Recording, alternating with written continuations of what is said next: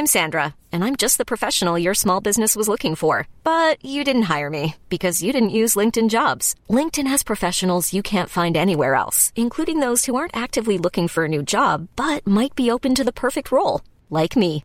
In a given month, over 70% of LinkedIn users don't visit other leading job sites. So if you're not looking on LinkedIn, you'll miss out on great candidates like Sandra. Start hiring professionals like a professional. Post your free job on linkedin.com/achieve today. Many of us have those stubborn pounds that seem impossible to lose, no matter how good we eat or how hard we work out. My solution is PlushCare. PlushCare is a leading telehealth provider with doctors who are there for you day and night to partner with you in your weight loss journey. They can prescribe FDA-approved weight loss medications like Wegovy and Zepbound for those who qualify. Plus, they accept most insurance plans. To get started, visit plushcare.com slash weight loss. That's plushcare.com slash weight loss.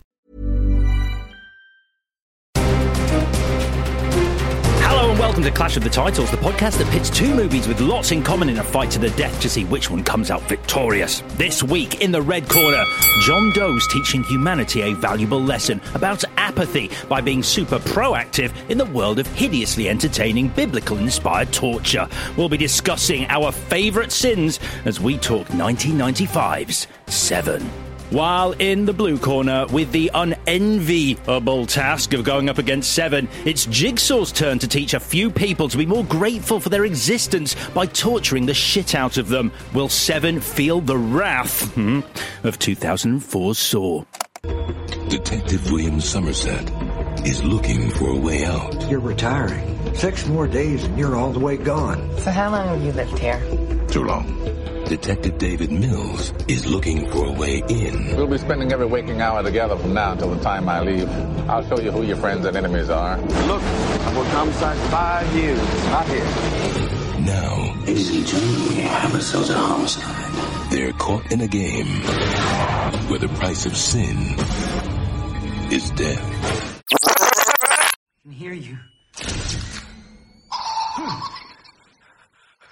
Who is that? Who's in there?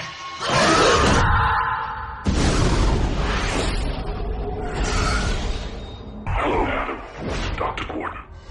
I want to play a game. The jigsaw killer. Paul, find the path through the razor wire. Technically speaking, he's not really a murderer.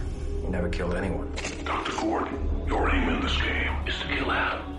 So it's a torture a tussle this week, but which film is better? Let's find out together. Welcome to Clash of the Titles.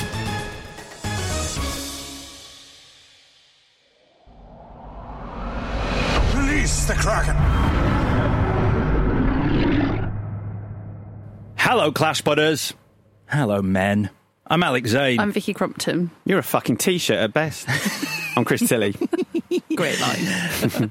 Do you know how much effort it is going to take me this week to not just do and this quote and this quote and this quote? You'll still do it. I will, I will. But know that I am making effort to not do it. Yeah. Welcome to part one of Seven versus Saw. If you are new to the show, first of all, where have you been? And second, this is how it works. We'll be doing Seven today and Saw on Thursday, at which point we'll declare which is the better film. Jeopardy, Jeopardy. Yeah? yeah, exactly, yeah. Jeopardy, Jeopardy, Jeopardy. Journey. Journey. Journey. Not destination. Oh, uh, so um, I, I will say though, on that note, I was looking forward to watching Saw more than I was Seven. More on that as we go on. So the clue Chris gave on last week's show oh, was Uh, God Complex. God Complex, and you followed it up on Twitter with. Crime and Punishment. Mm. So your guesses were found full of pride on our Twitter account where we're at ClashPod, also on Instagram and TikTok at ClashPod. And if you're in the business for a little extra clash, why not subscribe to our brilliant YouTube channel? We would love it if you did hit that subscribe button, join the YouTube Clash of the Titles party. So guess wise, congrats to Camillo and Ian Robson who got it right, but our winner this week with the first correct guess, your champion, the one who can sin because they're winning and also potentially the sickest among you considering this pairing is Rob McLean. Well done, Rob, you sicko. Your prize is all the tin spaghetti you can eat. and if you run out, I'll pop to the shops and get you some more. Connection section. Killers teaching life lessons. Mm. Um, the cops don't have a warrant in both of them. Yeah. Yeah, they, they go to the serial killer's place without a warrant and they come face to face with the killer and get shot at. Yeah. Same scene. Yeah. Intestines cut open. Uh, they're both shot in LA, but the city is unidentified. Yeah. Oh, good. Good. Uh, Um, photographers in both movies. yeah, dark rooms photography. John John Doe and Adam. Yeah, uh, razor wire slash barbed wire. Yeah. Uh, leaving clues at the scene of the crime pointing to someone else. Fingerprints of nonce in one. Pen, pen knife, pen thing, doctor, the doctor's pen. Yeah, in pen, the other. light. pen light. Pen light. Pen light. Pen that's, light. that's the real quiz. That's the real quiz. That's all I've got. It's murders as puzzles, preaching. Uh, th- that's it. Nihilism. Yeah. Death traps. Um, both of our villains are called John. Oh, yes. Oh, yeah. Good. Kramer and Doe. Yeah. Lovely. Lovely stuff. Uh, well, with that veritable smorgasbord of connections done, let's get into this. On Thursday, I'll be telling you what I saw, which means today it's V talking the Magnificent Seven. V takes on a journey. I want to see the sunshine after the rain. Not if you're Detective Mills, you don't, because what's waiting for him in the desert heat is even worse than the induction week he's having in his new job. Here's the coffee machine, the photocopier, and oh yeah, a serial killer called John Doe, not his real name, is torturing people to death in grisly recreations of the seven deadly sins. Welcome aboard. Also, we're really struggling to nail the guy because he's an obsessive mastermind who's meticulously thought of and planned every detail of this killing spree, except for library cards. because as one last job before retirement, Detective Somerset will tell you, it might rain a lot here and there are horrible murders all the time, but your civic right to privacy is much more closely upheld than it will be in 2023, where you can't even look at a naughty book on Amazon accidentally without getting forcibly enrolled in a government funded counter-terrorism initiative. Anyway. Library cards leave us to our killer, who then hands himself in and is able to convince the two detectives to come along for the ride for the final two sins, that of envy and wrath. And by pretending to be jealous of Detective Somerset's life, even though he lives in a wobbly flat with three massive dogs and a miserable wife who's probably about to secretly abort their baby because their only friend in the world, Detective Somerset, told her to, John Doe then leads us to inquire what's in the box. Spoiler alert, it's not one of your many dogs, it's your pretty wife's head. Cue the rain. Phew. Worried it was going to be a dog.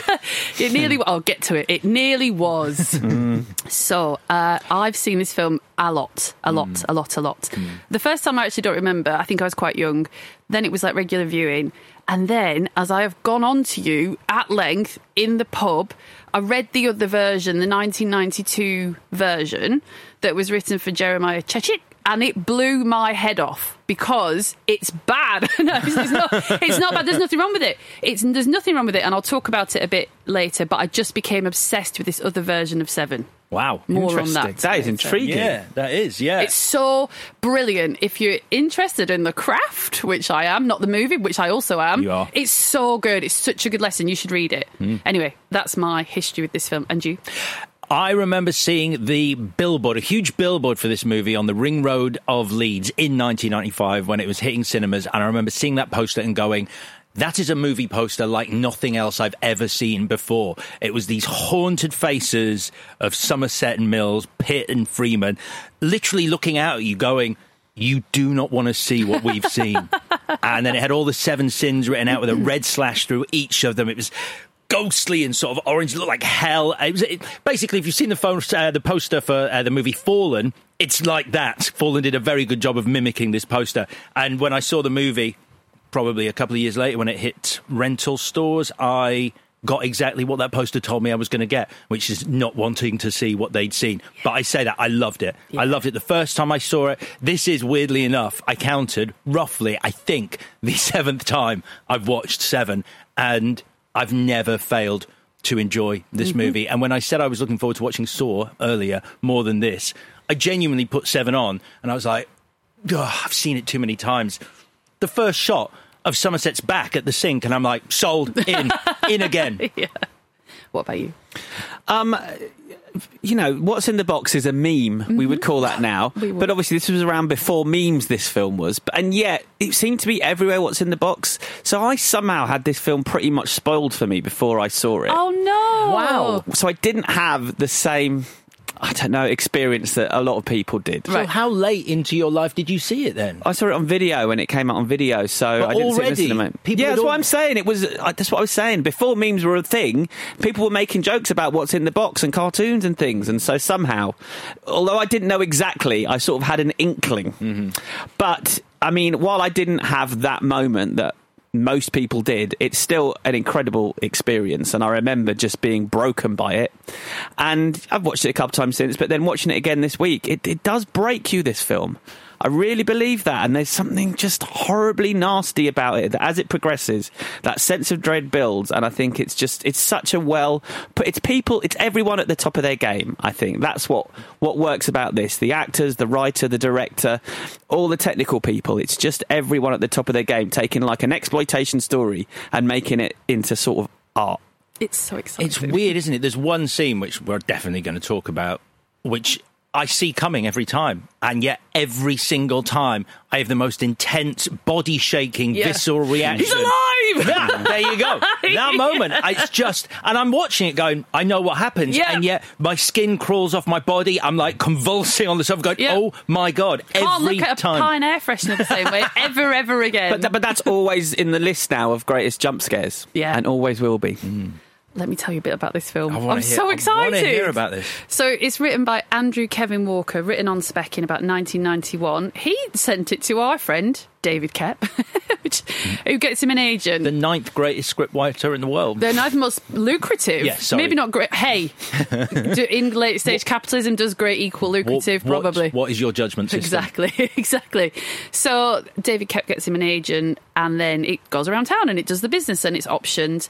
And is it Chechik, Jeremiah Chechik? Is that how you pronounce that? Of um, Christmas Vacation, which when I think about that now makes no sense, but whatever. So he's attached to People could be more than one thing. Oh my god, they still can. they still can. Apart from in the Hollywood studio system. I'm, I'm never going to get bored of using Vicky stuff against her. but I like it. I need it. So anyway, Jeremiah Chechik doesn't want the head in the box. No, no, no. It's too dark, right? So it's rewritten, and that's the version that I once read. Just doing the thing that I do, just looking for scripts to read of stuff you you know. You should always read the stuff you like because then you can see how they did it and try and sort of. I don't know, some of that magic might kind of get into your own work by will or osmosis or whatever. So, this other version, right, there's no head in the box, obviously. And the pregnancy reveal is quite boring. Uh, it's a good lesson. The pregnancy reveal in the 92 rewritten version, Gwyneth Paltrow's character Tracy is reading a book called How to Prepare for Pregnancy. Show And- don't tell. Great. I know that's the, there's nothing wrong with it, is it? But now that you've seen this version, where you get the the double effect of she's only got one friend in the world, she divulges that secret, she gets that horrible advice. It's all done at the same time. Such confidence to do it like that. But the, and also he loses points because. Um, Mills is described as a lean, attractive man, constantly coiled, you know, all the usual stuff, mm. right? Tracy, literally, Tracy, 30, a beautiful woman. That's all it says. So, to go again. Anyway. I don't. Under, what's you, you, yeah, that's it. Because being beautiful is is a character. So fine, whatever. But the thing that blew me away, and I understand why you'd rewrite it like this or have it like this in this version, because I've never, I haven't read the original spec. But anyway, it's very different to what ends up on screen. The climax is. Mills and Somerset go in the car with John Doe, and he manages, and it's at night, and he loses them in an industrial area. So they're having a chase in a confined space, like you do, like you've seen a million times, sense, right? yeah. Then they get him in a tunnel, which you've seen very recently in The Fugitive, but you've seen it like a bazillion times. John Doe has got a gun taped to the wall. He knew he was going to do this, gets the gun, whatever. So he captures Mills and Somerset, and then we're in this church, and it's very cinematic, and that's where the seven deadly sins are painted at the top of this church, which John Doe's got a connection to, having been raised in an orphanage attached to the church. Mills gets strung up, literally strung up. He gets killed. End film. The point being that the the it's it is an ominous scene and all the rest of it, but it's close quarters and there's real peril because one of them is strung up. So how incredible is it to do that, but better in wide open space, in the baking heat, in the brightest daylight? How good is that? Like when you know that version, of course you'd write the chase scene like that. It's dark and whatever, but It's, it's better. So Yeah. Jeremy Chechik said. Um, said uh, the head in the box is too dark. Yeah. But Mills's death being strung up in a church is not dark. Not too dark. Wow. No, it's fine. It's it's kind of what you expect. Mills is slightly different in that version, the '92 version. He's a bit more of thuggish. Okay. Um, Somerset's younger. Somerset and Tracy get off with each other. So there's that in the mix also. There's this artist character. It's much more about the paintings of the sins. They're, they're colour coded. I don't know if they're colour coded in real paintings. Like there's a lot of research gone into people that would paint uh, biblical scenes. So this is Andrew Kevin Walker's rewrite of his own script Yeah. under the guidance of Jeremy Chechik. Yeah. And so anyway, that is that's all fine, but it all just goes away because Hollywood it just goes away. So then David Fincher is interested in directing, and as myth goes, who knows? He just gets sent the wrong version. I can see that that would happen, but he gets sent a draft. It's the wrong draft. It's got the head in the box, which he loves, being Mm, him, mm. and then you're really off. I think what's interesting is what I heard him saying was that he wasn't interested in directing.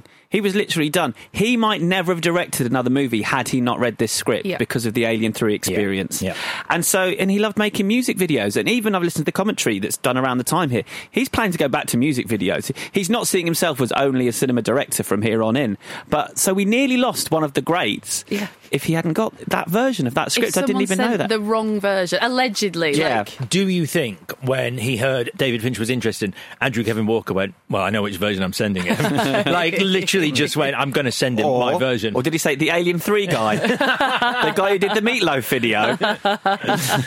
Oh. So Brad Pitt feels the same about the head in the box. You know, he's given interviews where he said it's the one condition on which he would do the film. It was, you know, he said it was in his contract that the mm. head He stays does- in the he's, box. he's definitely claimed that. Yeah, mm. and Yeah, also I couldn't believe he got top billing above Morgan Freeman. I I didn't realise Brad Pitt was Brad Pitt, the lead actor at this point. No. I always thought you know It was. It was. They were coming off the blessing and the curse of Legends of the Fall. Right. Which had turned him into a global superstar. Yeah. But but obviously so different to this, and this was one of the issues they had when marketing this film and all kinds of things because they they sold it in, in test screenings and stuff. They said, "Do you want to see the new movie starring the man from Driving Miss Daisy and the man from Legend of the Fall?" and that was the audience they got into test screenings I that see. weren't terribly successful. no, and he wanted uh, Brad Pitt wanted to make sure that Mills doesn't do the right thing at the end. He does the thing of passion, so he would shoot John Doe. Uh, this, so the when you think about Seven and when you when it's parodied and satirized, which is the mark of um, success.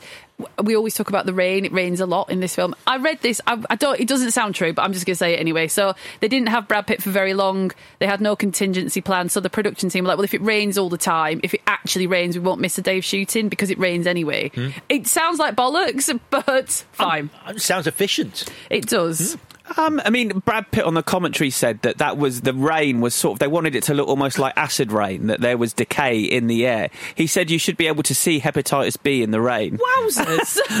all right. It's, it's a David Fincher movie. I mean, that's, that should be the answer to every question. Yeah, but in the in the '92 version, which again I don't know how much of the first '91 came over. There's a lot of the '92 that's in the film you've seen, apart from Head in the Box and the open plain stuff at the end. But Tracy and David have moved from Philadelphia, and they're really clear about that. Whereas I think in this filmed version, you get a sense that they're country people, Yes. Mm-hmm. and they've come to the city. Whereas Definitely. Philadelphia to non-US audiences, we're like, well, that's just a big city, no? Like mm. We wouldn't appreciate it. if it Definitely, and if they hadn't cut that, you know, there was a deleted opening sequence, which is on the on the on the Blu-ray of uh, Morgan Freeman checking out the house that he's bought in the country. So they were literally going to be swapping over. Mm-hmm. Yeah. I can see why they cut it because it's quite a long scene. Yeah. But the importance of that was he he goes and, and cuts out a little bit of wallpaper that he's then got in his pocket, and in the, during the film he'll take it out and, and hold it because it just means so much to him to get out of this. Yeah, it's and cute. he and he He doesn't. can see the end. Yeah, Yes. and in that '92, he's only 45, so he's leaving, and everyone's like, "I can't believe you're leaving now." He's like, "It's my time." Whereas it obviously Morgan Freeman's like, "It makes sense that he's." Quite Yeah, why is everyone so weirded out? He's retiring. yeah. Now you've said that, like, Yeah. R. Lee Ermey going, um, you're going to, really? You're, Yeah. You're leaving? You're turning your back on this? He's like got a walking stick. Although Morgan Freeman has been this age ever since, so yes, that's true. That is true. So the story goes that before it was Morgan Freeman, it was offered to Robert Duvall, Gene Hackman, and Al Pacino, which obviously I wouldn't have minded. It ruins it. Different film. Yes. But still. but still. I'm gonna get this John Doe. That's the thing, Exactly. yeah. A bit, of a scene stealing going on. Don't know how the car scene would work. Do you know? Uh, for John Doe, so um, David Fincher went to Ned Beatty, who said, "No, this is the most evil thing I've ever read." Ned Beatty. Yeah. Wow. Yeah, and then it was nearly Michael Stipe. So Ooh. yeah, I know.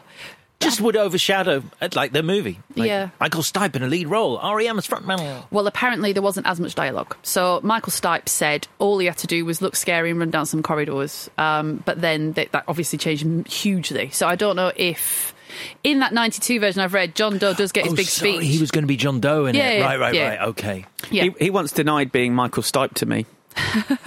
okay. What were you asking him for money? No, I just said, Are you Michael Stipe? And he went, No. And I didn't know what to say then because he was Michael Stipe. and his voice, relatively recognisable. Yeah. Uh, yeah, and I said, No, I, I think you're Michael Stipe. Like and he, he said, doesn't No, I'm not. And I said, Well, look, I'm, I'm seeing your gig in a couple of nights here. I wondered if you guys are doing any warm up gigs. He said, I do not know what you're talking about, and walked off. Amazing. oh, that's so no, awkward. just keep denying. just keep denying it. Um, I didn't know this, so this t- uh, tickled me to find out. There was nearly a sequel called Eight, which was a reworking of this idea by Ted Griffin called Solace, rewritten to have Somerset in it about a psychic doctor working with the FBI to find a serial killer. The, that idea goes away, and then Solace was made with Anthony Hopkins. Is Colin Farrell in it as well? Yeah, he's the murderer, I think. think so, Has yeah. anyone seen it? Yes. I'd never heard of it. I have I don't it. think there's a film called Solace. Was it called Solace? Pretty Yeah. sure it is called Okay. Solace. Yeah. Yeah. Yeah, it's it's it, everyone.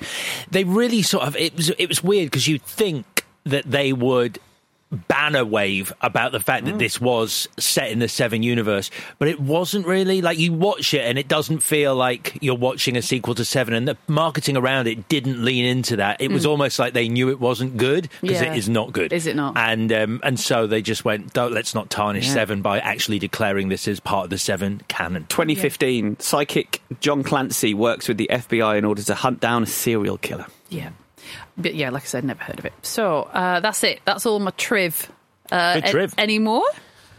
Not from me. All right then. All right, I'm pretty excited. I'm just so glad that you, someone thought of this pairing because we we have wanted to talk about Seven for ages. He's got his arms Sorry, out. Chris. Well, no one, no one asked why I picked these films at the start. Oh, I'm so But it came off the back of me asking the question of what can't we pair, and you said seven, and I Mm-hmm. was sitting there thinking, I'm sure we've got loads for seven, and I literally spent the week scratching my brain trying to figure out, and then it was so obvious. I've got another one for you, which obviously should have done this privately, but we're, we're in it now. Yeah. The game. I love the game so, so much. So get your little. Mm. I've got one. okay, brilliant. I thought about it this week because I mean, obviously you've got your head in Fincher. Wow. It's one you guys won't have seen though, so I'm gonna all have to. I'm gonna have to push it. That's hard. all right. As long as we're doing the game, I'm happy. Okay. I love the game. I do too.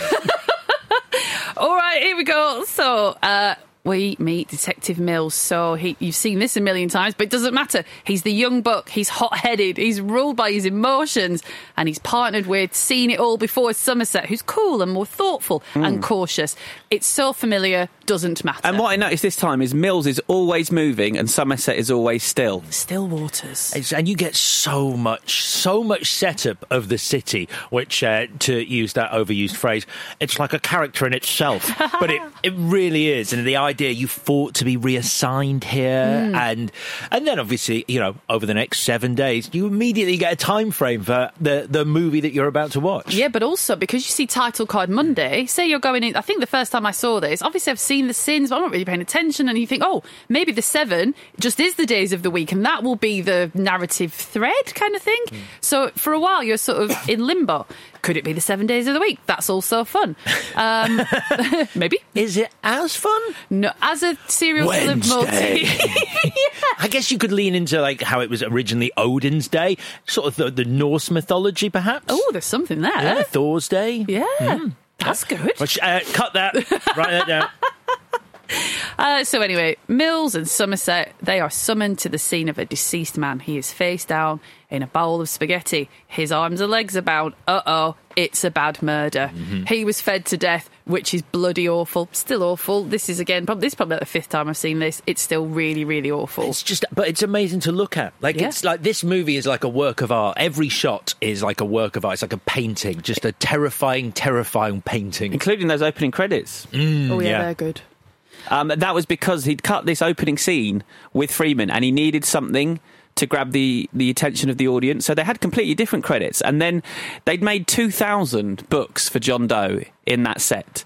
Um, each of them had 250 pages. They were written, someone, there was a man called John who had to write all those 2,000 books. Right. Uh, that was his only job. And, and, and Fincher said, we may as well we should do something with these books. John would like us to do something with the just in the books, yeah. background. and so it's kind of like um, I don't know. We, we're getting John Doe very early. Yeah. We don't see him, but actually, once you've seen the film, you realise what's going on with the fingertips there, and also that he- there's even I, I caught this time a line about pregnant women. So it's all there in the opening oh, credits. Oh, yeah. Set to the Nine Inch Nails closer as well, which is just great. Yeah. He said it was there. I wanted to rattle the audience's cage right at the start. And Somerset knows this is the beginning of something. And at this point, he wants out. So we got to Tuesday, and then we've got greed spelled out in blood at this murder scene, and the lawyer who's been bled to death.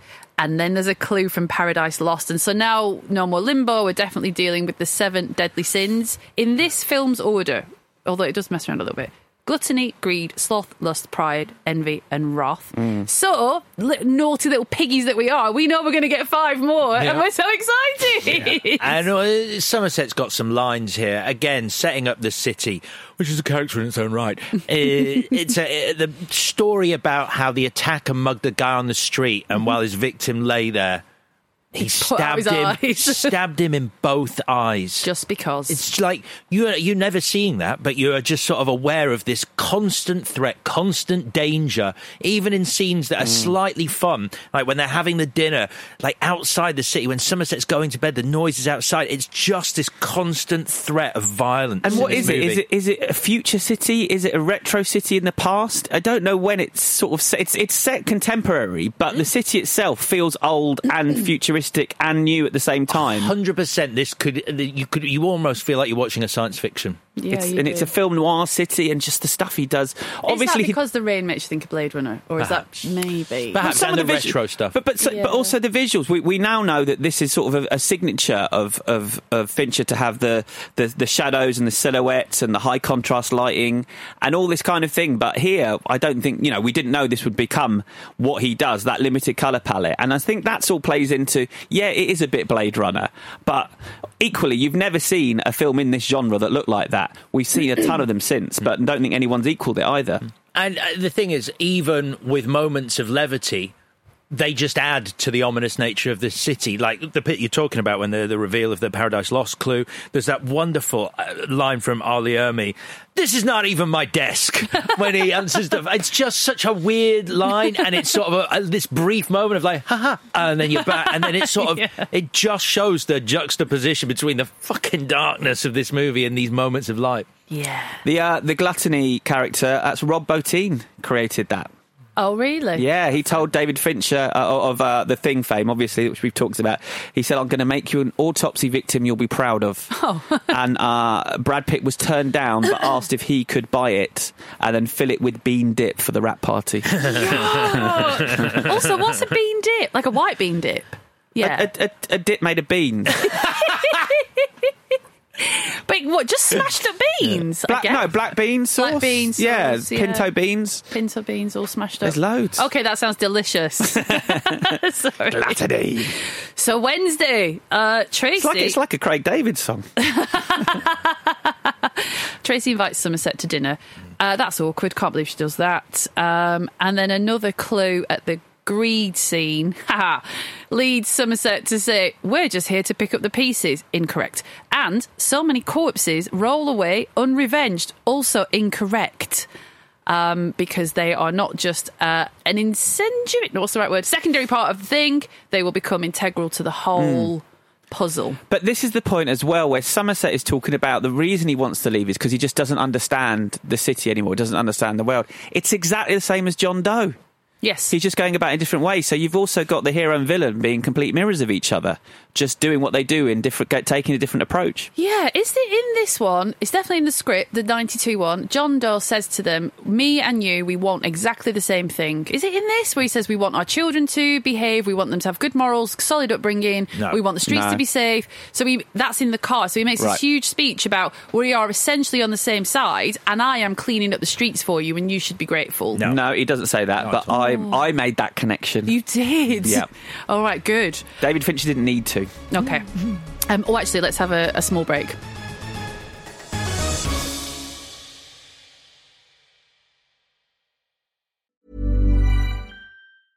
Hey, I'm Ryan Reynolds. Recently, I asked Mint Mobile's legal team if big wireless companies are allowed to raise prices due to inflation. They said yes. And then when I asked if raising prices technically violates those onerous two year contracts, they said, What the f are you talking about, you insane Hollywood ass? F- So to recap, we're cutting the price of Mint Unlimited from $30 a month to just $15 a month. Give it a try at mintmobile.com slash switch. $45 upfront for three months plus taxes and fees. Promo rate for new customers for limited time. Unlimited more than 40 gigabytes per month. Slows. Full terms at mintmobile.com. I'm Sandra, and I'm just the professional your small business was looking for. But you didn't hire me because you didn't use LinkedIn jobs. LinkedIn has professionals you can't find anywhere else, including those who aren't actively looking for a new job but might be open to the perfect role, like me. In a given month, over 70% of LinkedIn users don't visit other leading job sites. So if you're not looking on LinkedIn, you'll miss out on great candidates like Sandra. Start hiring professionals like a professional. Post your free job on linkedin.com slash achieve today. When you're ready to pop the question, the last thing you want to do is second guess the ring. At Bluenile.com, you can design a one of a kind ring with the ease and convenience of shopping online. Choose your diamond and setting. When you find the one, you'll get it delivered right to your door. Go to Bluenile.com and use promo code LISTEN to get $50 off your purchase of $500 or more. That's code LISTEN at Bluenile.com for $50 off your purchase. Bluenile.com code LISTEN. Hey, it's Danny Pellegrino from Everything Iconic. Ready to upgrade your style game without blowing your budget? Check out Quince. They've got all the good stuff shirts and polos, activewear, and fine leather goods, all at 50 to 80% less than other high end brands. And the best part? They're all about safe, ethical, and responsible manufacturing. Get that luxury vibe without the luxury price tag. Hit up quince.com slash upgrade for free shipping and 365 day returns on your next order. That's quince.com slash upgrade.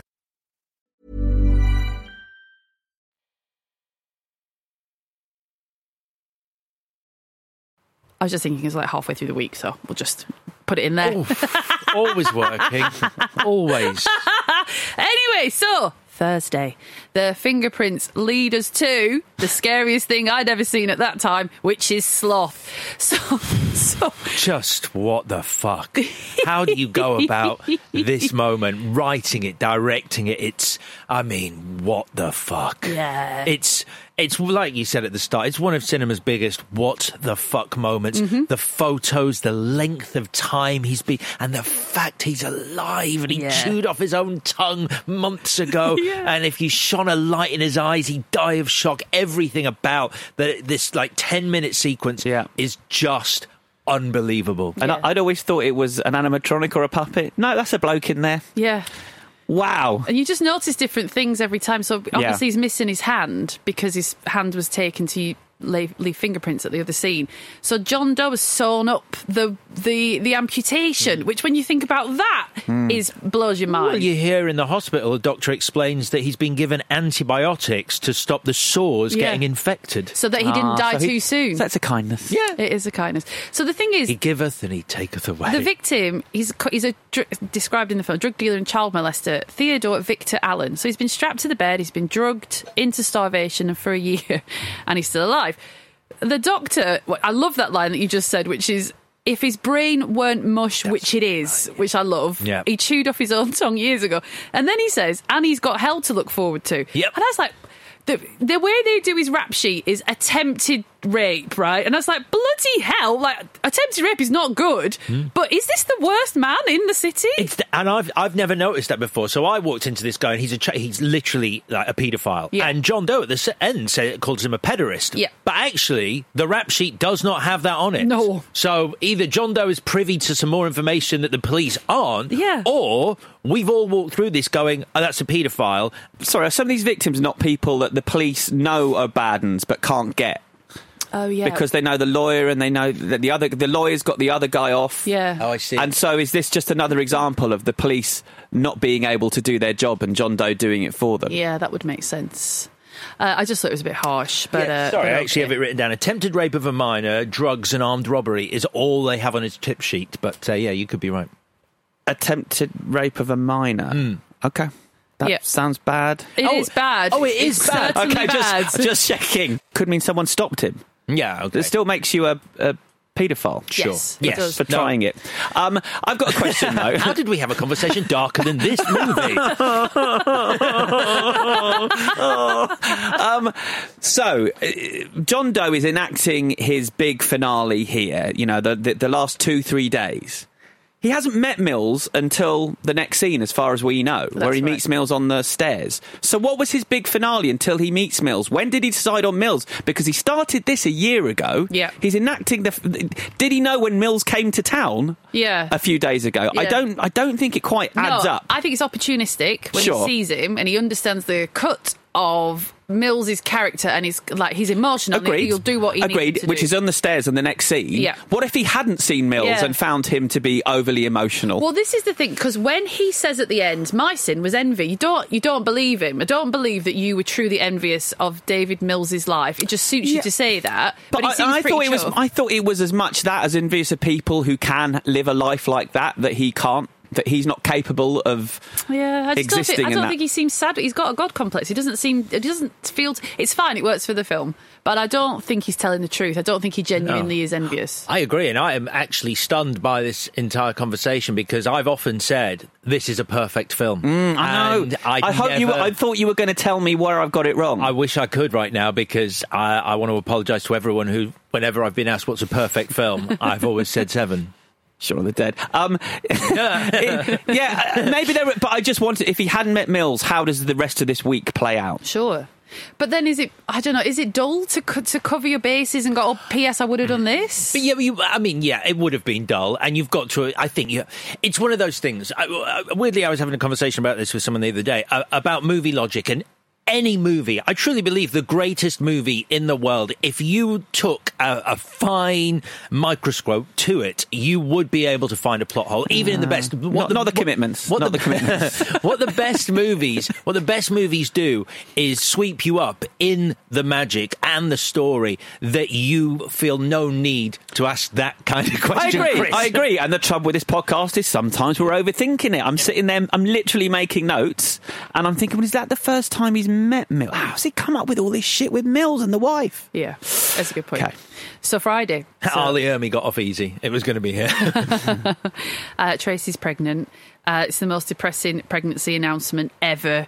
Um, Somerset tells her to get rid of it, and if she does, to never tell her husband, which is absolutely terrible advice. Terrible, piss poor. And then, because she's a woman in a film, she actually says thank you. at. As, as she should. which blows my mind. It's lovely because you get to understand more about uh, Somerset and his life, and it's much better than the version where Tracy's reading a book saying, "Congratulations, you're having a baby." Yep. But um, yeah, it is. It's all sad. It's all sad and wrong, and you want her to leave the city. And in the '92 thing I read, there's no her and David are having problems, so they argue a lot, specifically about his decision to move them to the city and she wants to leave. Whereas in this, you feel like she's going to try and make it work for him, probably, but she's not as pissed off about it as she could be. I think. I think you can tell, though. Yeah, I don't think it needs to be said. I think around that dinner table, Yeah. she's uh, she's just livid. But what works for the ending is that in the other version where he's mad at her, he's really mad at her in this other version. They argue all the time, and he's Mm. like, "Stop getting on my case," and she's like, "Oh, I'm trying to be a good wife," or whatever. Then, if you have the head in the box ending there, of course you're going to feel sorry for him, but you might not feel as sorry for him. Yeah. Whereas at this version, Yeah. because she's making it work, you want it to work for them. You're like, okay, you're just trying to do a good thing, but it is your I fault. mean, you're really playing into that. that, that- I, I understand what, exactly what you're saying. It's like, well, they were arguing a lot, so Yeah, yeah. maybe you know, maybe he'll find love elsewhere. Yeah, maybe they might not. favour. They might not have been suited. They- Yeah. They, didn't seem to get on that well. But in this version, he says, "I'm going to go home and hug my wife." yeah. So he doesn't. She he doesn't deserve this. What happens to him? That's true. She does because she's a bit moany, but There's a very fruity sex scene in the other version, actually, I've just remembered. I wonder why they got rid of that. Fruity. it's not even that fruity, actually. It's just the way it's written. It's very, like, of its time written. Like, there's a lot of thrusting, and she's a lot doing a lot of gasping, like, she can't believe she's got a penis or something. like, that's never been up there before. She's like, oh my God, the size of the thing. so true. It's so true. Those sex scenes where it's like it's like this is sex. It's like you're 35 years old. You've been married for five years. Yeah. Oh, no, your childhood sweethearts, by the way. You've definitely done it before. What is this? Oh, love that. Anyway. So, uh, what sex? Yeah, me, me too. Except anyway. not like the next sin. No, well, before we get there, Hmm. predictably for me, we're going to spend quite a lot of time in old tech alert because I'd forgotten about the library books being flagged. Yeah. I, I don't like it anymore, obviously, because in this version of the world, you have to pay the FBI secret money, and then they'll give you the secret list of books that people have been taking out in complete ignorance that this surveillance is possible. It's such an. It has to be. Ex- I, can't, I can't remember.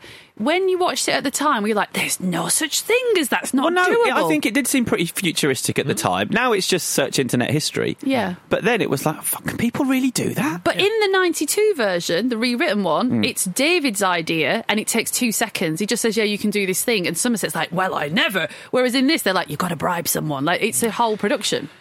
Yeah, I mean, th- there is that awkward line later on where he says that he bribed, uh, John Doe says he bribed the police. So it's setting up the fact that the police and the FBI can be bribed to get stuff. Yeah. But even that, I find that line from John Doe a little bit awkward. You'd, I think it's something you'd be amazed what you you know you can get if you pay the right person the right money or whatever in the Yeah, because in the now police it'd be department. so easy to find out, wouldn't it?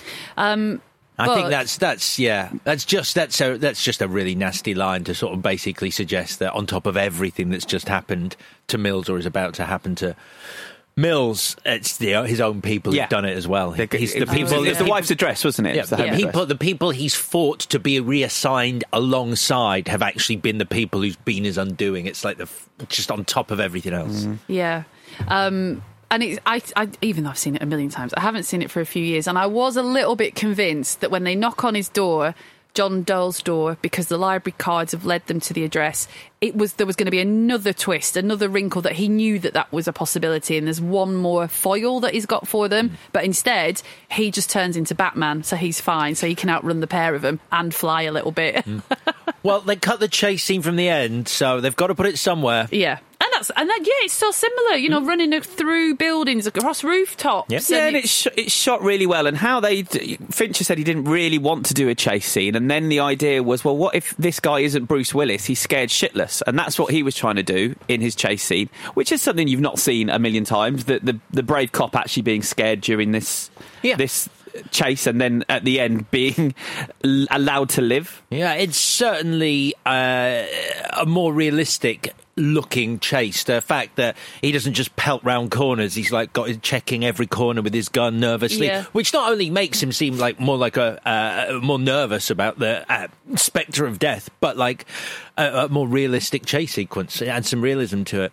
Uh, the Matrix is what I was thinking. I was just because of obviously the sequences, uh, you know the fact that they have this sequence through the across the traffic and round people and no one seems to react and Mm. it's almost like this city is a a, s- a simulation uh, because no one's like Yeah. oh my god people what's going on you know like if you saw that happening in the real world you'd be like hey what's going on people would turn people might follow even but here it's just like people just get knocked out of the way and carry on Mm. their existence It's the, it's the apathy. Yeah. Uh, this is where Brad Pitt had the accident, where they described it on the commentary.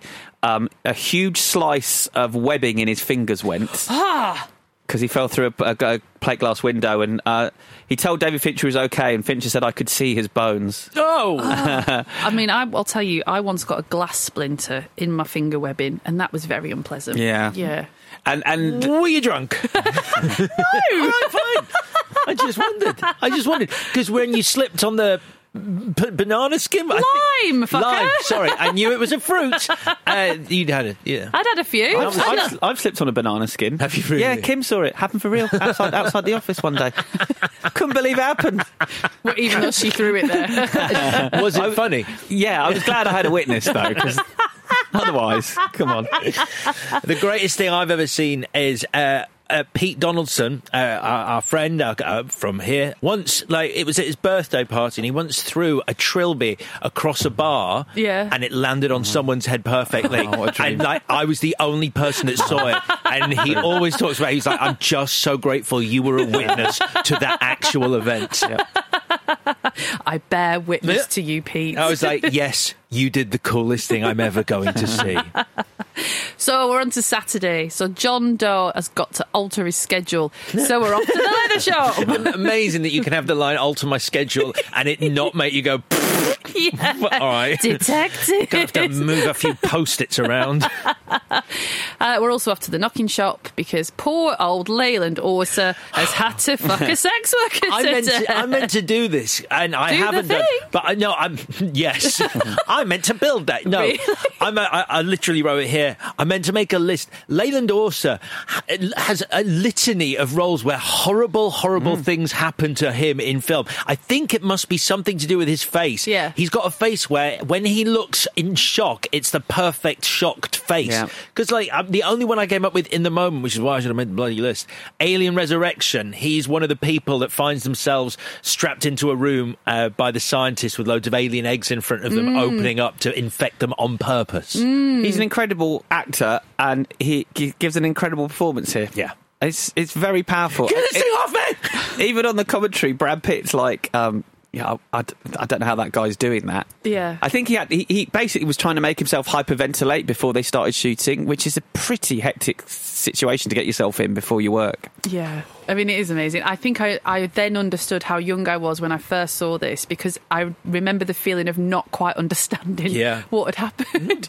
it took me maybe two or three years, whatever, to understand. I saw the the dildo. Do you know? Do you know now? I know now. Okay. If, if you but if you miss because it's only it's a photograph in the leather shop beforehand where you see it, and if you're chatting away to your friends or whatever when you're watching it, and you miss that photograph, you're never quite sure, and your mind makes stuff up, but you're not certain. Yeah. But once you've seen the photograph, obviously you're like, oh my fucking This is god! the first time I remember seeing it and fully understanding what it was. I think my gaps, my brain has done what you said and gone, oh, he stabbed her because he was told to. Hmm. And she wasn't, you know, able to save whatever. But yeah, it's obviously much worse than that. Um, Somerset, you know this isn't going to have a happy ending. um, and then they talk to each other in the bar uh, for some philosophising, which can be surmised as is John Doe a, cra- a crazy? Is he actually insane? Or is he just worn down by the shithole that they live in? Is his response to what is around him in any way a rational response? And should you or can you be to survive apathetic to everything around you? And does the apathy create more awfulness and so on? Well, how Andrew Kevin Walker frames it in real life is is the idea came from moving to the big city or living in a big city and having to ignore so much to get by because if you really thought about everything around you, you would go insane. So he could not think about everything around him, and John Doe is a character who can't, and that's and that's where it was it was born. Um, but it's interesting whether you think John Doe is clever or not, or a genius. Finch is very much this guy isn't Hannibal Lecter. Yeah. He's not the cleverest guy in the room. He's just very thorough, patient, meticulous, and organised. Right. Those are his superpowers. Yeah. Uh, That's an interesting one because I think that feeds into the end when he is self aggrandizing, saying people are going to study this and pore over this for years. If you believe he's clever, then you believe that that will happen. And if you think that perhaps he's just thorough, then people might not remember this as some grand plan and be influenced and he won't change things. Well, what's good about it? This the library card stuff hasn't aged well with tech, but what has aged well, handily for everybody involved, is that you watch it in '95. and I thought, no, people won't remember you because the news cycle moves on, and now our attentions are much more. Uh, there's so much more stuff we can be looking at, and uh, we've got fractured attention spans and blah de blah de blah. There's this would make your news cycle for a second, and then it would be gone because there's so much more. Maybe not with equal like footing in terms of gruesomeness or whatever, but just to catch your attention, it would just be very fleeting. And the library card thing plays into him not being a genius. Yeah, that's true. It true. wasn't that hard to find him. It wasn't. and they, I love that. no I mean, one knows about it. But that's I love the in all detective stuff. Very you know very much like your Sunday night BBC detective stuff. All of that. There's always a line. It's a throwaway line said flippantly that makes the cleverer of the two go, "Oh, hang on." And it's Brad Pitt earlier saying, "Just because he's got a library card doesn't make him Yoda." Mm. That's all. That's the film. He's not Yoda. Yeah, he's yeah. just got a library card. Yeah, and that's good character stuff uh, because Brad Pitt, I think, came up with that because he thought that's as that's the cleverest person that Mills can think of. and, he, and he makes that he makes that joke about the Marquis de Chardet. Yeah. Brad Pitt came up with that on the table read because he said, you know, ultimately Mills is a little bit illiterate. Yeah. that that's how I'm playing him. The Cliff Uh, uh, Notes bit is fun. The. Cliff Notes, and, and, and, and, and the fact that you really only understand him when you see him with his dogs. He's just a big dog. Yeah, big kid. I. Uh, I have to say, I, for the first time ever watching it this time, I found Mills more irritating than I've ever found him before. I mean, you bring it back to me now. The, the, the only thing I didn't like about the film when I watched that first time was I didn't think Brad Pitt was a very good actor, and I didn't think Mills was a very good character until it's a performance that sort of sneaks up on you. I Yeah. think, but I'd always thought I think that until the last fifty minutes of this film. I thought Brad Pitt wasn't a good actor, and then from that moment onwards, I thought he was a good actor. That's true. Yeah. It's just, I wonder how much was improvised and how much wasn't. There's just moments where it feels like, oh, give it a rest. He's Like, a there's a bit a- where he's leaning over. I think it's in that when they return to the lawyer's office, uh, the Oh, green yeah, I know thing, what you mean, and That's in the script. and, uh, the bit where he's leaning over the table Yep. and he's going, This "This, is is, us." this is us, and this Oh, is what he's doing." That's in the script. And Okay, it- yep. that feels like you know him sort of fucking But around, and- throwing stuff in. I do think, and I've talked about it here before. Him and Clooney at that time, uh, you know, they're about to work together a bunch of times, but they were, ju- it was overly mannered and stylized their acting style. And I think as they've gone on, they've done less and less on screen, which I think is more ultimately. Yeah. I mean, it's in the script, but it feels it's fine because they're closer in age, Mills and Somerset, and they build towards a buddy thing much more uh, in a in a way that you've seen before. But he, he isn't the elder. Um, Somerset's not the elder statesman. So Brad Pitt, David Mills is lying there about this is us leaning over the desk. You're like, you, you, like yeah, knock it off. Like the older man is doing some work. Mm. But in the script, you're like, oh, you, it's just bants kind of thing. Right. I think. Okay. Uh, so anyway, so it's Sunday now. So Mhm. this is a bit exciting. So a model has overdosed. She's been mutilated. That's Pride pretty much done. They do that very quickly. Bang, we're through that. Bang, we're into the third act. Yeah. Although, are we? Yeah. Yeah. Because the, the I, I also think they gloss over Pride quite quickly because that's the only one where you're like, uh, you just don't know that she would. Like No. all the others, no one really has an option. Yeah. Sh- If, no matter how vain you are, Yeah. would You you, te- you tell us. You tell us, Alex. Okay. Ooh, you know, you're right. Sorry, my bad. Yeah, no, but would you? Would, would you? I just, it's the one where you go. Would you really No. overdose on sleeping pills because someone had you've chopped said- off your nose? You said words to that effect about if you ever lost your hair when I had to shave my head because I was losing my hair. How so, do you carry on? I think is what you said. Are you, how, how do you, You get can out remember of bed saying in the morning? you? Yeah. How do you get out what of bed in the reserves of strength do you draw on in order to get out of bed? You poor, poor man. Therapy must you have done? Could draw a real life parallel here. Literally. Well, I agree with you because you don't. If you're going to die, so again, sorry to keep doing this. In the other script, she's on a stool with a noose, and so once she's got her nose is cut off still, but all she needs to do is step off the stool. So she might mm. step off and change her mind. Whereas you've got to take quite a lot of sleeping pills. Yeah. So the intention, it's the repeat of the intention. It's, it, it wears a bit. And if they're glued to your hand, you might miss your mouth, and then it's empty, And then you've gotta you're live. like, you're like, fuck. Yeah, and also I'm like, I'm like Chris. pr- pride isn't vanity is part of pride, but pride isn't. It's not. Pride is more than vanity. So pride is being. I looked it up biblically. It's being so convinced of your own talents that it um, obscures the glory of God. So that could manifest in many ways. Don't know what that means. But it could be it could be beauty though, couldn't it? Of course, it could. Yeah, definitely. So why are you having God a pop? At, why are you having a pop at John Doe? No, I'm not. I'm just saying it because He's doing his best here. Yeah. What's great here is now Somerset tells Mills he wants him to keep him on. Yeah. And you're thinking, oh. Well, they let him do that, but while you're thinking that, boom, John Doe's arriving. Yeah. So it's really clever the way you think it's going in one direction, Yeah. and then suddenly random guy steps out of car, and you're like, oh, It's so good that he hands himself in. It's so good. Um, Detective! Great. It's, I mean, it's one of the standout moments where he screams their name. Rules of three, rule of three as well. Yeah. Detective, detective, detective! Detective. After this, I'm gone. No big surprise. another issue. oh, no. Oh, what? So he cuts off Tracy's head. Yeah. He takes it to be delivered, and then he goes to the police station. Yes. So he's he's going into the delivery shop covered in blood. Yes. All over his hands and shirt. Yeah. Wouldn't they say, uh, well, hold on, what's in this box? What's in the box? What's in the box? What's in the box? Save it for later. What's in the box? That's a good, very, very good point. Stop doing them. Sorry. So he cuts this deal, this very dangerous deal, very improbable deal, where Hmm. he's able to be driven out to the desert with Mills and Somerset. Richard Schiff is so good as his lawyer in that small He's role. really good. Really good. yeah. Really good. So uh, here we go. Right, best scene, obviously. So um, John Doe, he can't wait for them to see what he's done. And are his victims really victims? All he can see is evil people, pitiful people, diseased people, liars and pederasts, which is one way of looking at it. Um, he, do- I don't think he he doesn't mean it though because he doesn't. I don't think he cares. Like because It's an if he ego really- trip. yeah, because he's like, these people weren't innocent.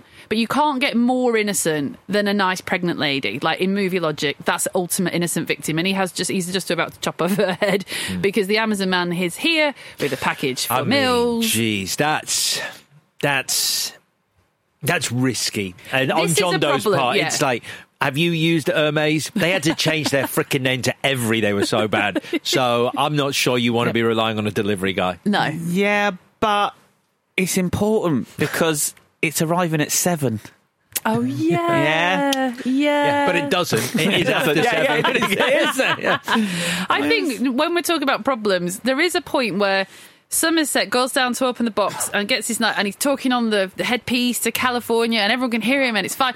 And then he says, "It could be a bomb," and everyone just goes silent. So no one goes, "Oh my god, yeah, of course, it probably is a bomb." So even though he's flagged that it could be a bomb, and in movie logic and whatever, we would be like, "That's hundred percent is a bomb." He's like.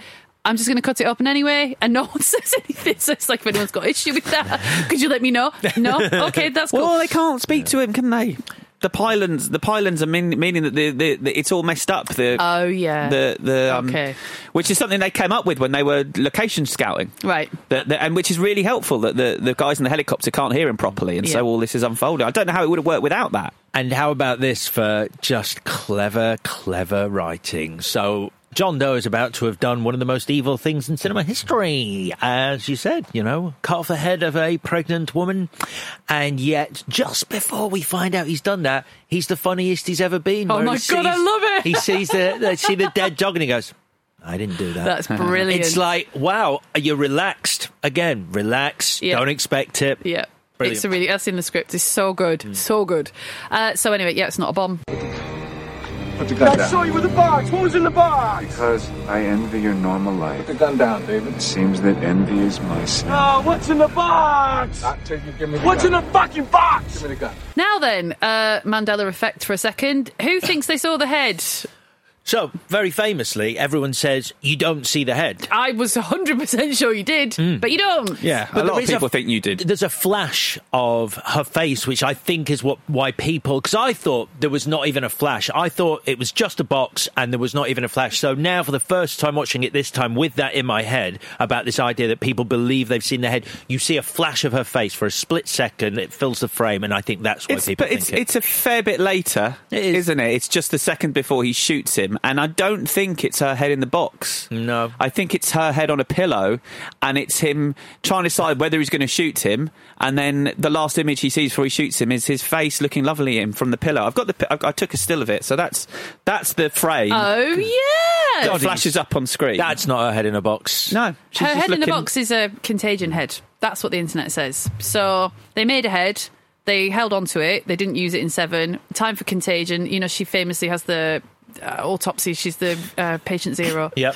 They, they use the head. That's so you've seen the head because I was like, "Where's the head?" I've seen the head, and I've seen it, and I was like, "Her eyes are like," and she looks, her mouth open. You can see her, her tongue, like she looks really dead. She doesn't look beautiful like that. And you look at the contagion head, and it's the same. It's the head in my brain, anyway. Okay. So I love Somerset shouting, "John Doe has the upper hand." Yeah. that's a great line. Yeah. It's oh, I didn't like that. I wonder why I didn't like it. It's a bit obvious. I quite like it. Because he can't, he can't tell him.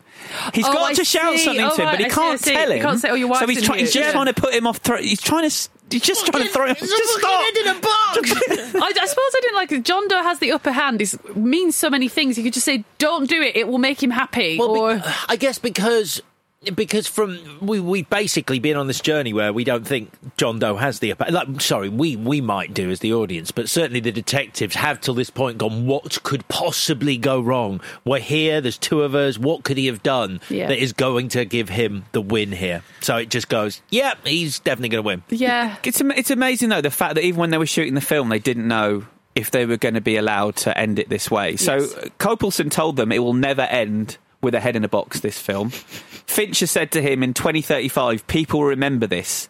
They won't remember us. They'll remember the head in a box movie. when was Fincher in 2035 it's a time travel and so you can talk, talk about the um, alternate endings. There were obviously two that they came up with. Yeah.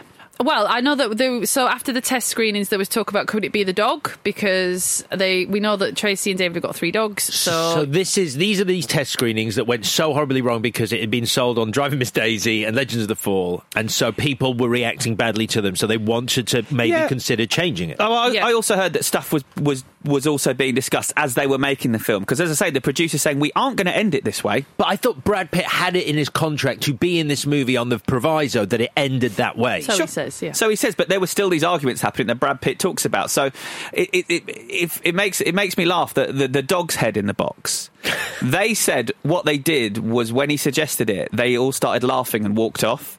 Which is we talked about that when, but when the, the producer, when the head of the studio at Universal said to the Back to the Future guys, uh, "You've got to call it Spaceman from Pluto." Yeah. Remember, Steven Spielberg sent him a letter saying they all thought your joke was hilarious. Yes. So thanks for sending that over and pretended he'd been joking, and then to save face, he didn't say anything. And I think that's what they did here with the dog's head in the box. But then, obviously, the other the other big ending that Andrew Walker came up with was Somerset shoots John Doe, Yeah. so that Mills doesn't shoot John Doe, Right. So that to save, to essentially to save, to sacrifice himself, Yeah. and to save Mills, Oh, so that nice. John Doe doesn't get what he wanted. yeah. It doesn't really work. No. It would have been fine, but it wouldn't have been the same as what we ended up with. Well, it would have. It would have. It would have been, in inverted commas, a happy ending in so much as John Doe's plan had failed, but Tracy me- was me- still dead. And Somerset will go to prison for for life for, sh- for Mill- killing John Doe. Mills isn't going to prison for life for killing John I Doe. think He's Mills going might be somewhere, yeah. Yeah. What? I don't know. I mean, it's left. Yeah, that's the point. I've never. Yeah. I I've mean, I never. think He's in the I- back of the police car, mate, because he's just shoot. He's shot an unarmed man in the head. I've always read that as he's he's just in the back of the police car because he's in no condition to drive and he's been driven home or been driven. You're not allowed to shoot Oh my unarmed God. men. Uh, what are you Have you never thought? That's all I've ever thought. I've never, ever, I mean- ever, ever thought that. I've He's- always it's thought going like, to trial. I mean, if he gets off on a trial, then as maybe, but he's going to trial for murdering an unarmed man by shooting him not once but multiple times in the head at point blank range. Do you know how many times I never noticed before? He shoots him seven times. Of course he Does does. he? Yeah, he Of shoots course he him seven times. I was like, awesome. oh my god, because I counted them. I was like, wait, uh, what? Uh, not seven. Lovely. Uh, no, I've never thought that though. I, I'm because to me, to me.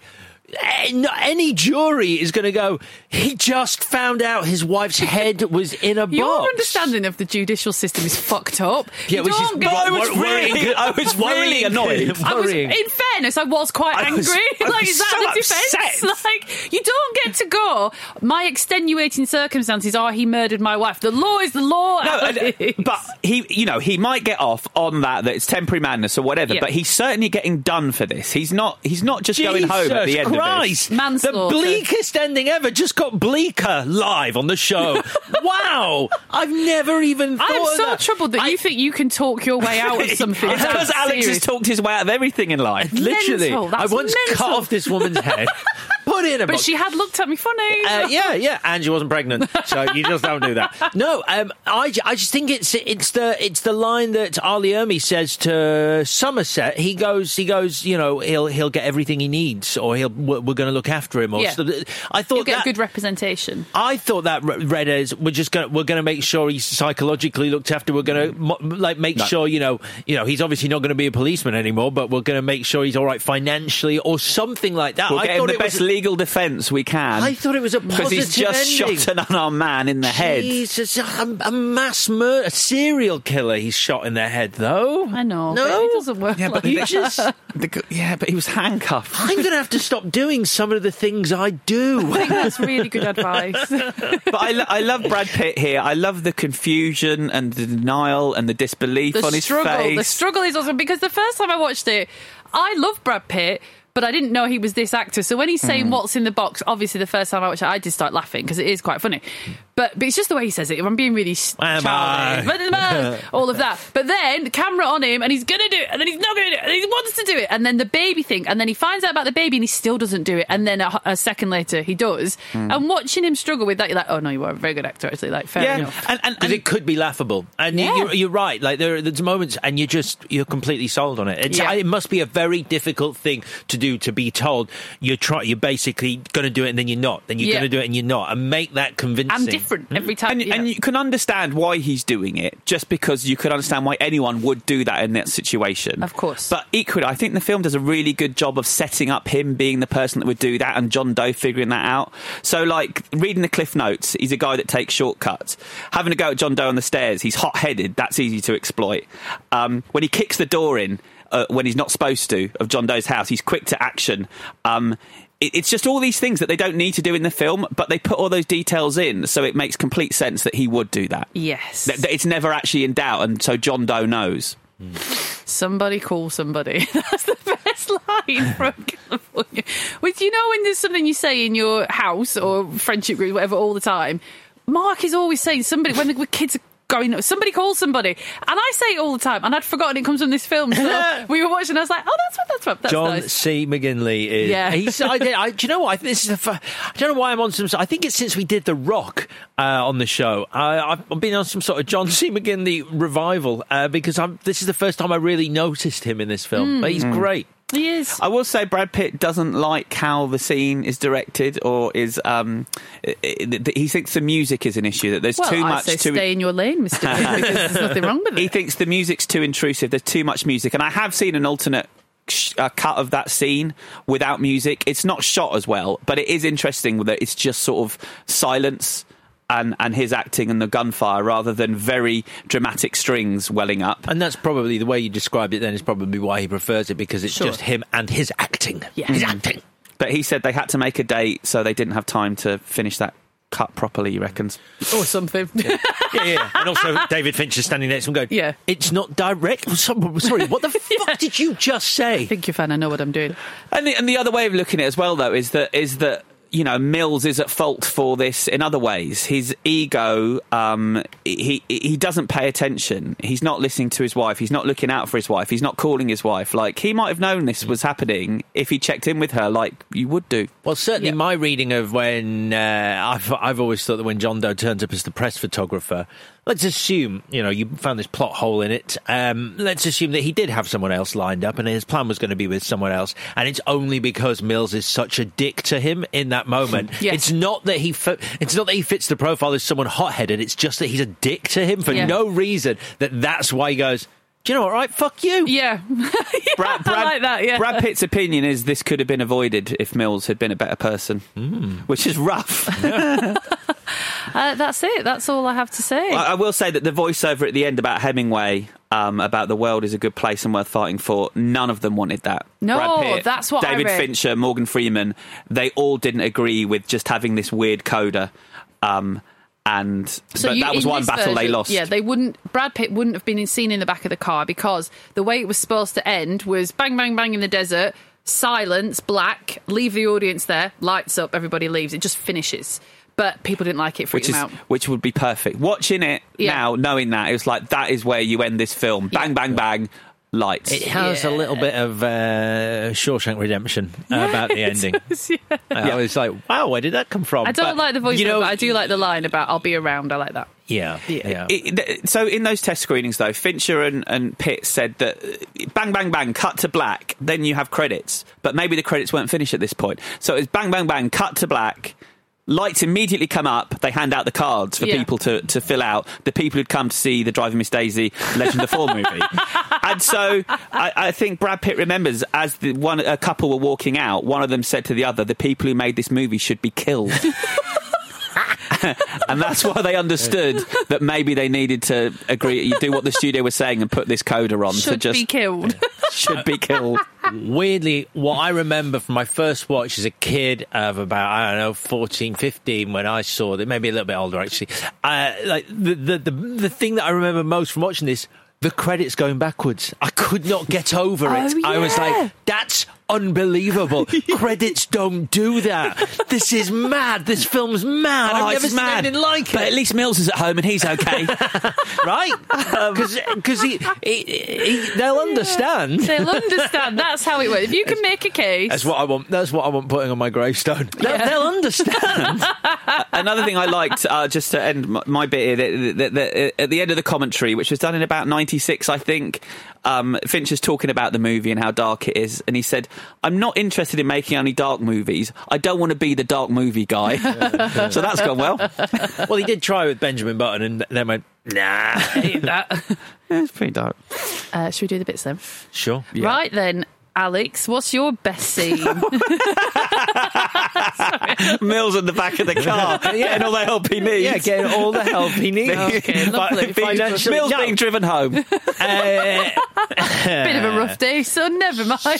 I honestly, it's really blindsided me. I'm so sorry. It I must didn't- feel horrible. I- it, it honestly does. Yeah. Like I like I said, you've made a dark movie even darker. uh, uh, that was my little ray of light. Yeah, he was at least going to be looked No, after and get the, get the help he needed. Nope. Okie dokie. Um, so you didn't even mention this scene, which kind of astonishes me, um, because this, for me, is one of the best uses of music in cinema history, which is where Air on a G String by Bach is played, and Morgan Freeman is walking around the library, and uh, Hawthorne James, the bus driver from Speed, is- is there, Yep. and um, I just, I just absolutely love it. Uh, it's, it's, I, I, my two favourite pieces uses of music in film, and I know we were going to do this question, so anyway, um, Yeah, yeah, are- I, I meant songs, not not music. yeah, okay. Well, my other one is um, Pixies. Where is my mind at the end of Fight Club? yeah, but this is the other one, and I just I love this scene so much. But it's not that because obviously it is Victor waking up. And I think that's uh, that is the best scene in the movie for me. Uh, I also think that, so I'll just say that here. I mean, it should be the ending, but it's not. It's sloth. I think it's a cheap jump scare, actually, for a movie that is uh, cerebral, but it doesn't matter because it's fucking brilliant. And it's the only one. It's not like Yeah, it's he not like surrounded by others. It's, Yeah. you get away with one. Yeah, definitely. And it, you know, if you're going to do it, do it as well as this. It's Mm. just so brilliant. What about you? Someone has to pick the end. Um, we've done Fatal Attraction Yeah. and talked about the fact that that film bottled it. We've done Get Out, and I talked about the fact that I think that film bottled it. Seven does not bottle the ending. No. Um, it- you know, it's combined with the car journey as well. I feel like it's all one sequence, but if it has to be one scene, it's it's it's the box. It's it's just unbelievable. it's so exhilarating watching it, and it's so upsetting. It's just it's a, one of the greatest all time scenes that we've ever talked about. Uh, to the extent that if I could, if I could choose to go back and if you could choose to forget a movie entirely and rewatch it for the first time, I think this would be one of mine. Hmm. Certainly, just to relive that ending for the first time and have that gut punch of not knowing Hmm. the end of Max. What's your most valuable whatever, Chris? Oh my gosh. Um, you've confused me now. Oh. Um, I'm going to say Andrew Kevin Walker. Um, I'm guessing this script was better than the first script, the one that you read. Yes. I feel like it must be. Uh, yeah, what I mean, what a debut, what a great script, what a great idea, uh, what a great ending that he eventually got, to. I hadn't, I didn't realise that it wasn't originally in the script, so you've you've made me wobble here. But um, he got there in the end, and yeah, I just think a high pot. You look at what he's done since, and it seems like a shame. Yeah. he's done all right, but like, yeah, what a jumping off point for a career this should have been, and what a script. So Andrew Kevin Walker. What about you? Uh, I, I do think the script is fantastic, um, absolutely. Uh, but for me, it's David Fincher because I think you could have shot that script and it could have not been this film, which is a pairing of things that don't often marry up quite so well. Which is that this film has a foreboding, oppressive atmosphere Mm. throughout, and yet at no point is not massively entertaining at the same time. And those two things I think are really difficult to achieve. And although I've said it three times now, the city is a character in itself. That is from the direction, that sense of just complete, like, horror happening out of shot on every scene is all down to Fincher. So for me, it's David Fincher. Yeah, it's also David Fincher. Uh, because of that, and whoever sent him the wrong draft of the script because the, the, someone we don't know, they can be the FVW. yeah, um, that other version, everything you've just said, Alex, like it is oppressive and foreboding, and often you'll use a visual shortcut for that, such as having a chase through a tunnel. It makes perfect sense. And for David Fincher to go, I'll shoot this in the desert, and it will be as oppressive and foreboding as everything you've just seen. Mm. I can't get my head around how you do. it. You know, you could write it. But you haven't got to do it, and then to actually pull that off to make a wide open space with nothing in it, the horizon is visible, make that feel like a contained environment where there's danger all over. It's just, it's incredible. So yes, David Fincher and whoever worked in someone's office and sent the wrong script. And we've hardly mentioned, um, we've left him uncredited like they do in the film pretty much. The guy who plays John Doe. yeah, Kevin Spacey is amazing. He's amazing. Yeah, he's you know, so good. Fuck that guy, but he is amazing. Because he's glacial, and that's what you think. I think you, I think there is a little bit of a melting of. uh, Maybe it comes from the Keyser Soze thing as well. Like Criminal Mastermind, obviously, he does do really, really well, um, and he doesn't seem.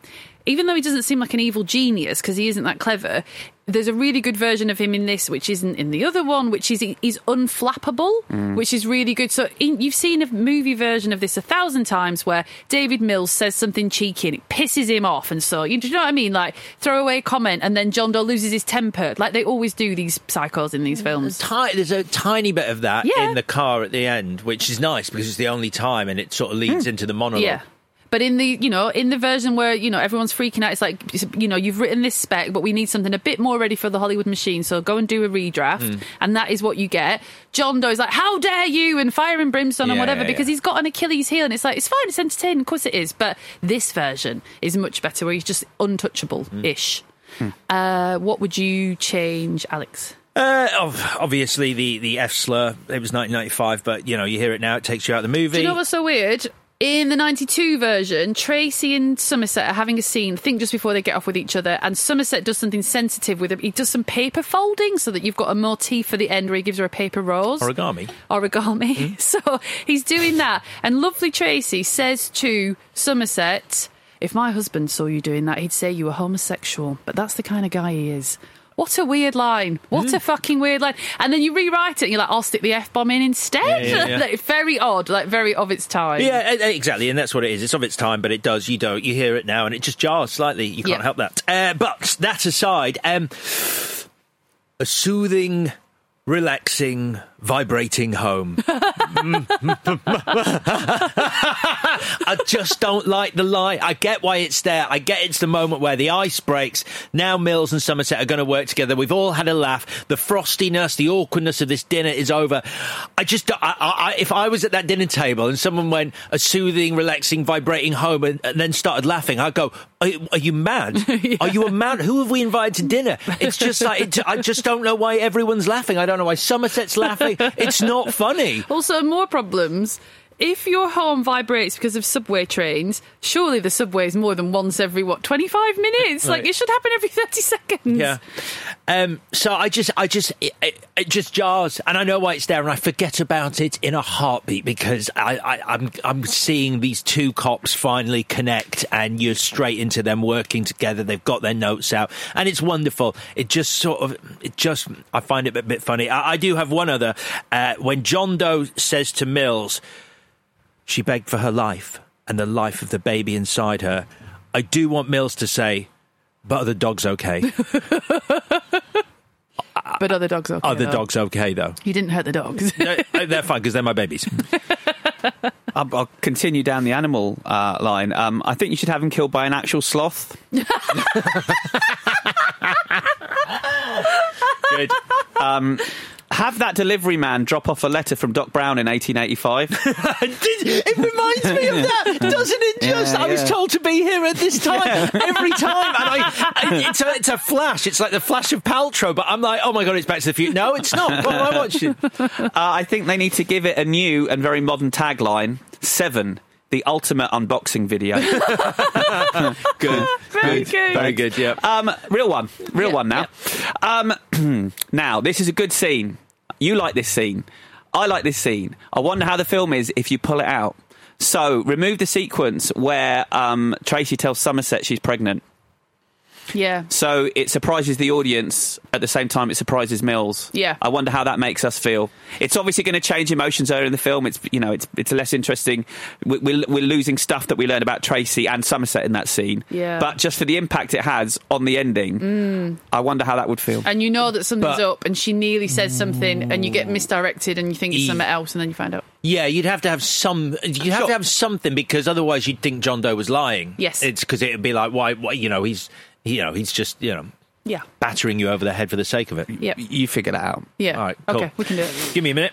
uh, mine, uh, I don't think Pride. I've never thought it worked. I don't like it. I just don't believe that. I, I just don't connect with that person in any way to think that you would take repeatedly take sleeping pills because someone had cut off your nose, even if even you're just beautiful. I don't. I don't know. I need something else about her life, which means she's the sort of person that would do that rather than just being good looking. You know what I mean? Yeah.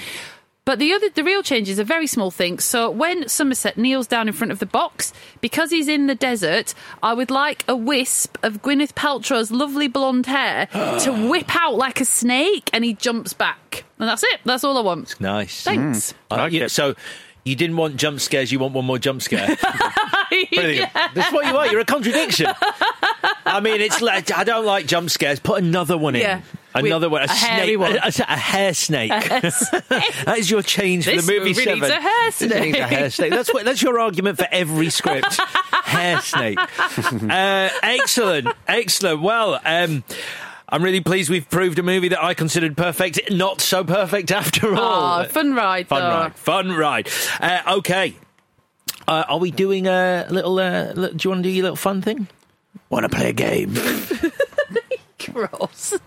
Wait, I've got it on my phone because I had to prep it, but I prepped it in a rush, so it's quite. we were going to have that conversation we trailed last week about uh, music and films. We will do that, but I had an idea this morning that I messaged my friends, and they were like, "All right." So I asked them to come up with a saw trap. We're each going to come up with a saw trap, and then decide which one is best, or we can even put it to the Twitter vote. All right. So uh, I'll wait till Vicky's got hers up. Okay, so that everyone can be in the room. Yep. Who wants to go first? Vicky.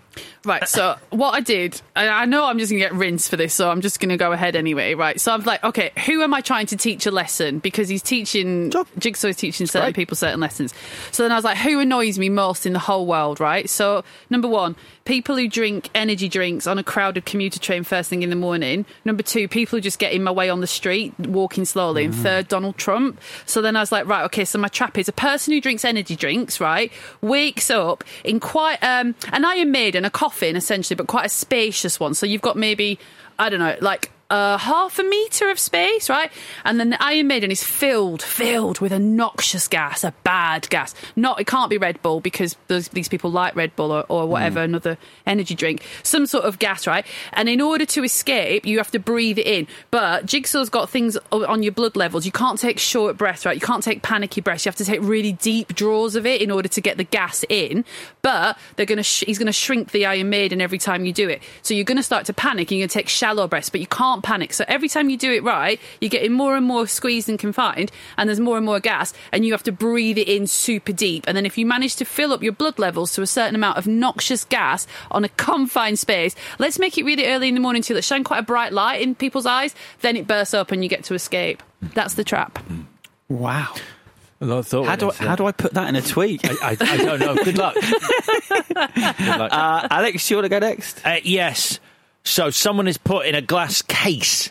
The glass case is then filled with liquid, more and more liquid, and they're going to drown. But the liquid fills at such a level that if you drink enough of it, you will not drown, but you have to keep drinking the liquid. Right. The liquid is Oh, milk. no. They're lactose Ah! intolerant. Oh, my God. Fuck yes! Wow, Alice just threw his papers everywhere.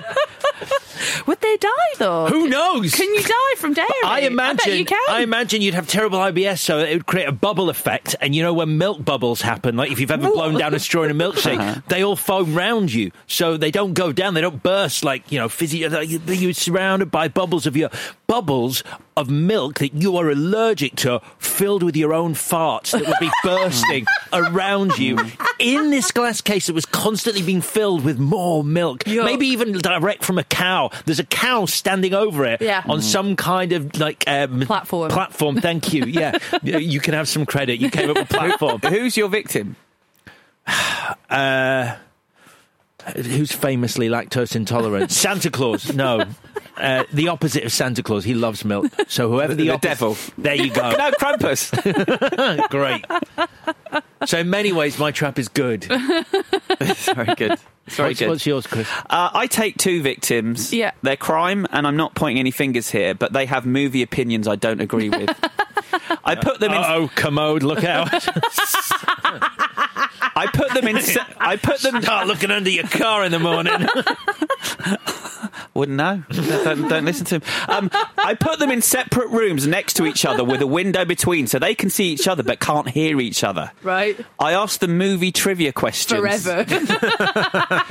Each time they get an answer wrong, a piece of popcorn drops into their room until one of them dies with the other watching. I call it death by popcorn. Why could?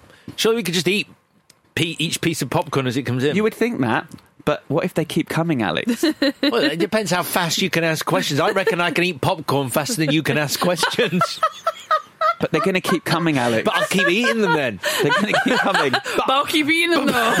But I'll be eating them faster than Yeah. you can ask a question. Because you have to ask Vicky a question in between asking me a question. So I've got time to. Who said it was you two? Oh, sing! Trick me into it. And it wouldn't just be popcorn that the room's filling up with. Well, you just said popcorn. What else? Rats and Moths. no, your own excrement. right. I think right. Great. You're definitely dying in this room. and. And I've got a gun. And I would genuinely do that to someone who talks or uses their phone during a film. Uh, okay, good. Uh, those are going up on Twitters, or at least uh, one of them is, because it, it can fit into however many characters Twitter is. What do we call your one? His is death by milk. Mine's death by popcorn. What do we call your one? Morning gas. Okay, morning gas. M O U R N. Oh, nice. If you like. And we are done with seven. All right, next week it's Victoria's Choices. So, Yep. the clue is. oh yeah. Oh shit. What?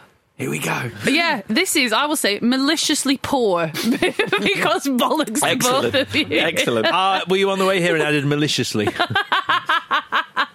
So here we are. Go on. It's not. I'm not.